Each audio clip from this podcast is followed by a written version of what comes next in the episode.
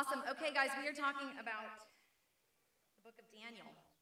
And for a long, long time, I don't know if any of you here can relate to this, but for a long, long time, I just was intimidated by the Old Testament and the mysterious nature of some of the books, and then also some of the uh, violent imagery and some of the very confusing stories in the Old Testament. Um, and I just want to say it's really okay for people to be in that place and have questions about the Bible. Can I get a witness on that? Hear, hear. We don't have to have all the answers about the Bible. And I think sometimes people get into tremendously hot water when they try to pretend like they have all the answers about the Bible because there is so much to learn still about the Bible. And um, we're grateful for the Word of God, but Daniel, I just want to warn you guys, it's one of those confusing books. We are exploring it together, and I am really grateful for that. Um, um, and many of you might have grown up in a Christian context where Old Testament prophecies were like misused. And so I think it would be really one fun thing might be for like um, this to be able to kind of wipe some of that fog off the mirror of like confusion and weirdness about the, the, books of the Old Testament. So if that's you, um, I, I love the simplicity of the message of the book of Daniel, which our own Daniel did a very good job of, um, of, of concisely explaining. This book is not that complex. It's about the love of God. It is about a God who fights for his people, no matter what, right? Okay, so we have been talking about empire. And that word, I think, can be really um, maybe confusing. There's one book that I would highly recommend. Jeff and I have fallen in love with this book called Postcards from Babylon. Postcards from Babylon. Has anybody heard of it? Postcards from Babylon. It is such a great book. It's written by a fellow named Brian Zahnd. And uh, Brian Zahnd, the, the um, subtext, the subtitle of the book is um, Living in something about living in exile. And it's written in our context. Like this is written right after basically um, some political turmoil that our country has gone through. And it's a really wonderful theological response to some of the confusion that the American church is in. I highly recommend this book. It is wonderful. I listened to it on um, Audible in my car, and there were, I was like, how many mic drops can this guy get? This is ridiculous. I was listening to it. I'm like beating the top of my car, like, yeah.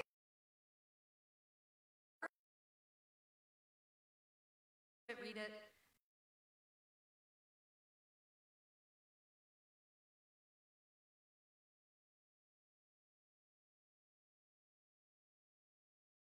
That is abusive to people. Abuse, uh, abusive systems are, are all a part of what empire does. And we see it all around us if, um, if we look close enough. We actually don't have to look close at all. Um, any system in opposition to the goodness of the kingdom of God is a system of abuse. God's heart, I am so grateful to say, is always on the side of the oppressed if we want to partner up with God's agenda, we will join in that mission. And I'm so grateful. Um, we are going to read today Daniel chapter 2. So if you have your devices, open it up, open them up. Or if you have a paper Bible, you get extra points. Just kidding. you get extra Jesus points. Um, we are going to read Daniel 2, and I just wanted to mention this weekend, we're not only celebrating Father's Day, but we're also celebrating Juneteenth.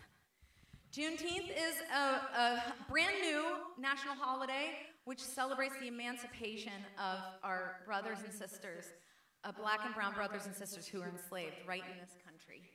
Yeah, I'm sure you guys have been reading about it, you know about it. Um, talk about an abusive system of power right in our own country. Um, so grateful to celebrate that.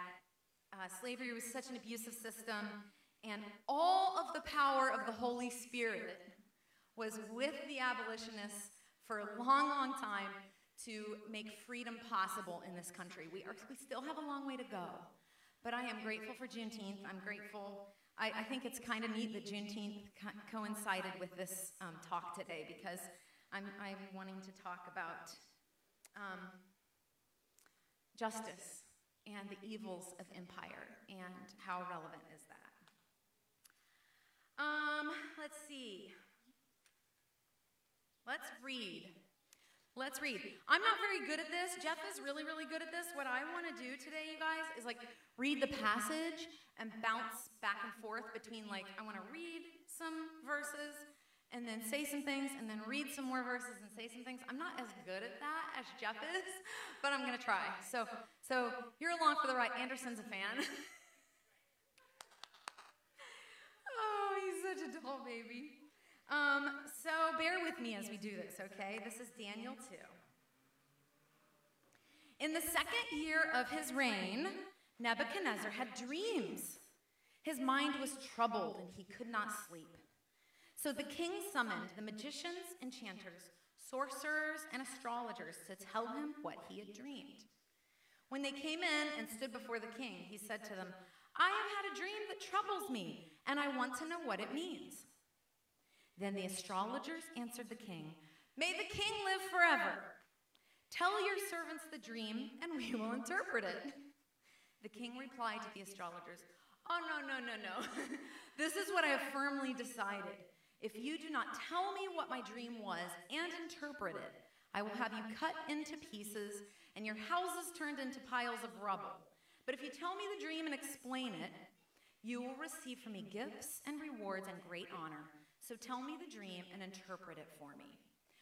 Okay, so this is a very scary context. You, if you guys were here last week, you heard about Daniel. Daniel is living in exile. He is in Babylon.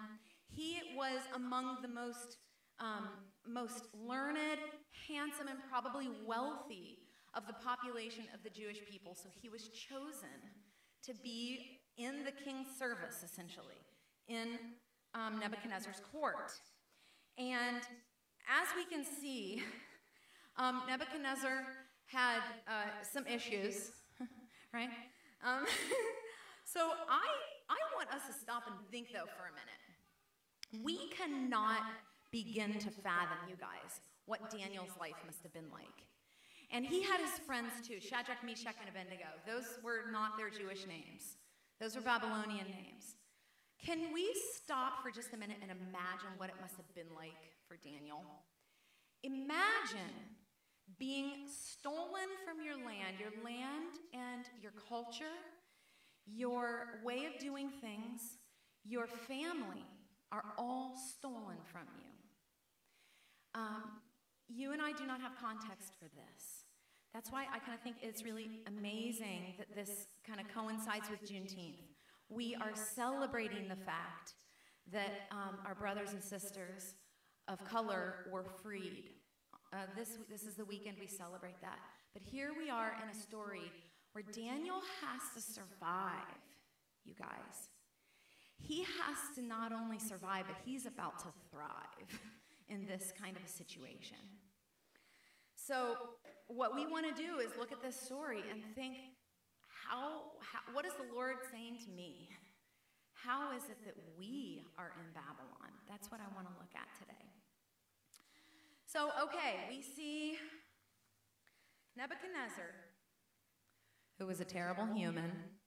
Uh, He was like the representative of all evil. This guy was so completely powerful. He was so narcissistic. He only had violence at his fingertips. That was his source of power. Um, an empire always involves narcissism, selfishness, coercion, violent threats, self importance, uh, yeah, extreme, deep selfishness. These are the things that we see.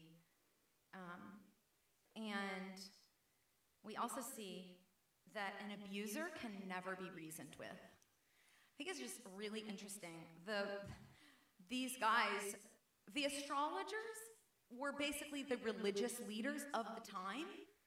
I want you guys to understand that these religious leaders, when it says astrologers, let's see, it says magicians, enchanters, sorcerers, and astrologers. These guys were the leaders of religious sects. So these guys were the religious powers, and they were asked to come in and uh, work on behalf of Nebuchadnezzar. So, an abuser can never be reasoned with. These guys are like, hey, yeah, tell us your dream. We'll interpret it. And Nebuchadnezzar's like, nope, you tell me the dream, or else I'm going to cut you up and destroy your homes and kill your families. And you're going to have a real bad day. So, all right, let's continue on. Verse 7. Once more, they replied, Let the king tell his servants the dream, and we will interpret it. This is verse 8. Then the king answered, I am certain that you are trying to gain time because you realize that this is what I have firmly decided. If you do not tell me the dream, there's only one penalty for you. You've conspired to, to tell me misleading and wicked things, hoping the situation will change. So then, tell me the dream, and I will know that you can interpret it for me. Verse 10 The astrologers answered the king, There is no one on earth who can do what, you, what the king asks. No king, however great and mighty, has ever asked such a thing of any magician or enchanter or astrologer. What the king asks is too difficult. No one can reveal it to the king except the gods, and they do not live among humans. Verse 12 This made the king so angry and furious that he ordered the execution of all the wise men of Babylon. So the decree was issued to put the wise men to death, and men were sent to look for Daniel and his friends to put them to death. When Arioch, the commander of the king's guard, had gone out to put to death the wise men of Babylon, Daniel spoke to him with wisdom and tact. He asked the king's officer, Why did the king issue such a harsh decree? Arioch then explained the matter to Daniel. At this, Daniel went in to the king and asked for time so that he might interpret the dream for him. Okay. So we are going to observe Daniel's response to the king. So interesting.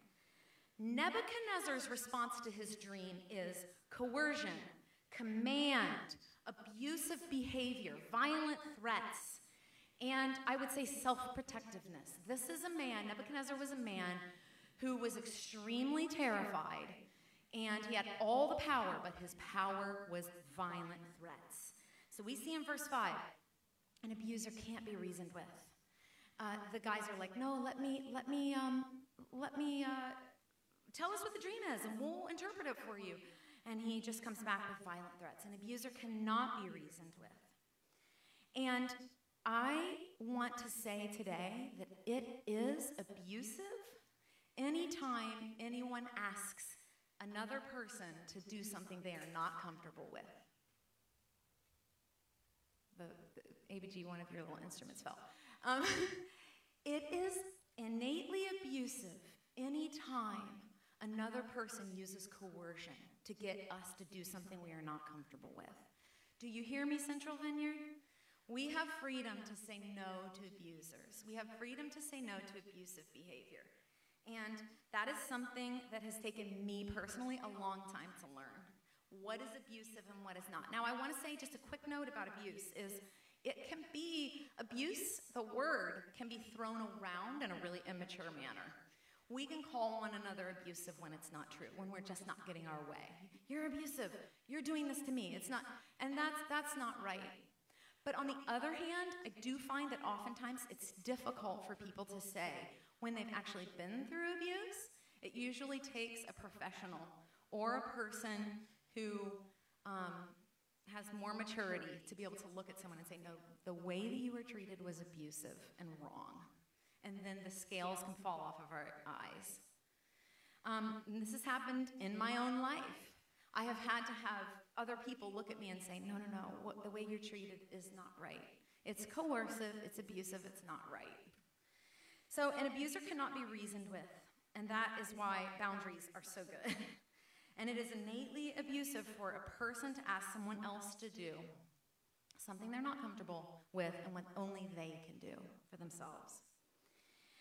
And I also want to say, wisdom says that don't try to change an abuser. We see this with Daniel. Daniel comes in and he does not try to change the abuser, but he does work within this abusive system with the power of God. It's pretty amazing. Okay, let's see what Daniel did next. We are on 14. One thing I wanted to point out that I think is very interesting, verse 14. Daniel was able to have, oh, I don't think we I don't think we read that yet. Daniel was able to have compassion and love his enemies. He was able to fight for these other guys and say to the the uh, to, to to what's his name Arioch. He said to Arioch, "Please don't kill all these astrologers. Spare their lives." He was in a place where he could actually have compassion. It's pretty awesome. So let's read on. This is verse 17. Then Daniel returned to his house and explained the matter to his friends. Hananiah, Mishael, and Azariah, otherwise known as Shadrach, Meshach, and Abednego. He urged them to plead for mercy from the God of heaven concerning this mystery, so that he and his friends might not be executed with the rest of the wise men of Babylon. During the night, the mystery was revealed to Daniel in a vision. Okay, I want to point out a couple things I think are so interesting right here. Daniel was able to love his enemies, you guys. These people these astrologers and, um, you know, what are they called again? Astrologers, wise men, um, re- religious leaders of the time, they were terrible people. They would throw anybody under the bus in a hot second. These guys were murderous. They were not interested in caring for anybody else. They were out for themselves. And Daniel was in a position where he used his power that God had given him so he could have compassion and fight for other people's lives. It is pretty awesome. I think it says a lot to us. Um, not only that, but Daniel's humility, I think it's just astounding. Daniel's, Daniel's humility is astounding. Um, he doesn't he doesn't seem anyway through the passages to get like get upset and get his get his feathers ruffled does he? He's just like cool. He's cool like that. He's cool like that. He's cool like that you know? I'm just like all right. Okay daniel. We can learn from you you know? Um, and uh, another thing that i just love love love love is what does daniel do? He goes to his friends and he's like, guys, I need you to advocate for me. I am in a really tight spot. We see that Daniel has community that's going to fight for him, that's going to go to heaven and knock on heaven's door for him. And I'm telling you guys, when we are in tight spots, we cannot do this life alone. I don't know how many times I beat this drum from up here, and I'm so grateful to have community. I'm so grateful to be able to say it. One of I think one profound way that the enemy lies to us, tricks us, deceives us is he keeps us alone in our suffering. He keeps us alone in our confusion. He keeps us alone in our chaos. He keeps us alone in our struggles. He keeps us alone in our mental illness, whatever it is. He keeps us alone in our addictions. Really, we have community. We can look around at those who love us who will, he says, Daniel returned to his house and explained the matter to his friends. He urged them to plead for mercy from God, the God of heaven, concerning this mystery, so that he and his friends might not be executed with the wise men of Babylon. It's funny because every time it says wise men, I want to be like, wise men, because they were not super wise. Um, Okay, let's go on. During the night, the mystery was revealed to Daniel in a vision. Then Daniel praised the God of heaven and said, We're on verse 20. Praise be to the name of God forever and ever. Wisdom and power are his. He changes times and seasons. He deposes kings and raises up others. He gives wisdom to the wise and knowledge to the discerning. He reveals deep and hidden things. He knows what lies in darkness, and light dwells with him. I thank and praise you, God, God of my ancestors, you have given me wisdom and power. You have made known to me what we asked of you. You have made known to us the dream of the king. Ah, so awesome. One thing that I think is so beautiful in this passage is we see Daniel's heart of worship. He is just, I just think about it. I've been thinking about it this week when I've been writing this talk, but every act of worship that we engage in is such a it's a subversive act. It is a revolutionary subversive act against the powers of darkness every time we worship God. And we can worship God in a ton of different ways.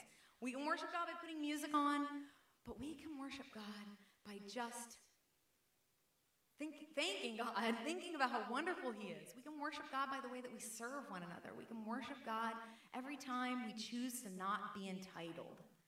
We worship God Every time we worship God, it is a subversive act of revolution. And I am so thankful for that. All right, so I just want to go back real quick. Sorry, my notes are a mess. Um, I just want to go back real quick.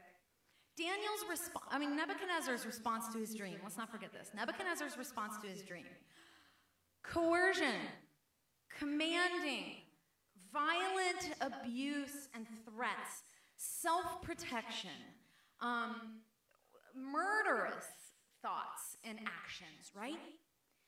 Now, what are Daniel's responses to Nebuchadnezzar's dream? I just love this.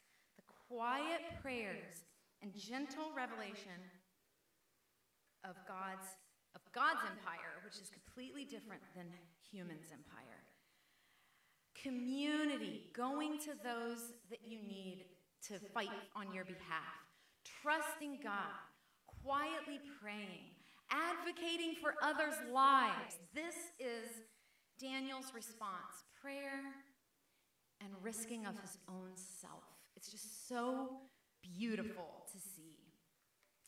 Um, I am not today going to focus as much on the dream because we've got like um, way more passages that I'm probably not going to read. I could read them real quick, but I'm not going to focus on that so much. Um, I wanted to focus on the story surrounding and the contrast between the abusive systems of empire and the beautiful subversive acts of the kingdom of God, which the Lord has given to each and every one of us so grateful for it. I just think of Mark 4, the, the passage where Jesus is talking about the mustard seed. It's the tiniest seed, you guys. Jesus is like, Do you want to know what the kingdom of heaven is like? It's the tiniest seed. It falls to the ground. It's small enough, nobody would even notice it. Nobody would even notice it. Everybody would pass by. But yet, it grows into a tree that's big enough for everybody, all the birds to perch on. I always think of when it says all the birds of prey, I really like ospreys. Do you guys know what an osprey bird is? They are so cool. And I've seen ospreys descending, you know, and landing. I mean, it's amazing. Imagine just this tiny little seed, and then an osprey lands on the branches of this tiny seed that nobody even thought was anything. You know, that's the nature of the kingdom of God. And each one of us play a part. I love Daniel. I, I just think Daniel's such a beautiful picture of the subversive kingdom of God, the upside down beauty of the kingdom of God. It's just incredible. So, all empire all abusive systems, every evil system in this world, they are built on weak structure, breaking and weak foundation. That's the whole point of Nebuchadnezzar's dream. If we were to read Nebuchadnezzar's dream, it's like all this, this wild language, but really it just means there's all these gold, gold, silver, bronze, all this stuff. It represents different nations and empires, but really it's built on weak and broken foundation to Daniel's point earlier, all of these found, all of these empires are built on clay. They will all blow away. All the evil systems and structures that we see here now that, that discourage us, you guys. The racism that we see, the sexism, the power to the strong, which is the nature of our world. It's so discouraging, isn't it? Um, all of these things will be blown away by the subversive power of God's goodness. And we look ultimately to the goodness of the kingdom one day being fully realized.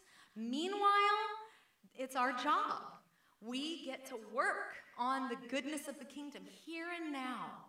We get to be just like Daniel, exiles in Babylon, doing our little part. And um, I was going to make a joke about some of us are handsome and some of us aren't. All of y'all are handsome, just like Daniel. Um, all of us don't have wealth, though, right? All of us don't have all the gifts and the tricks. But it doesn't matter.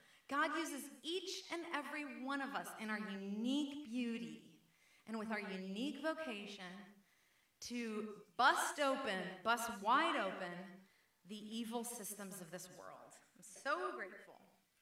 Now we're going to continue on in um, the book of Daniel, and we see even at the end of this passage, this passage, I forget which verse it is. Uh, Nebuchadnezzar says, "The Lord your God." Dan- uh, Nebuchadnezzar doesn't really repent.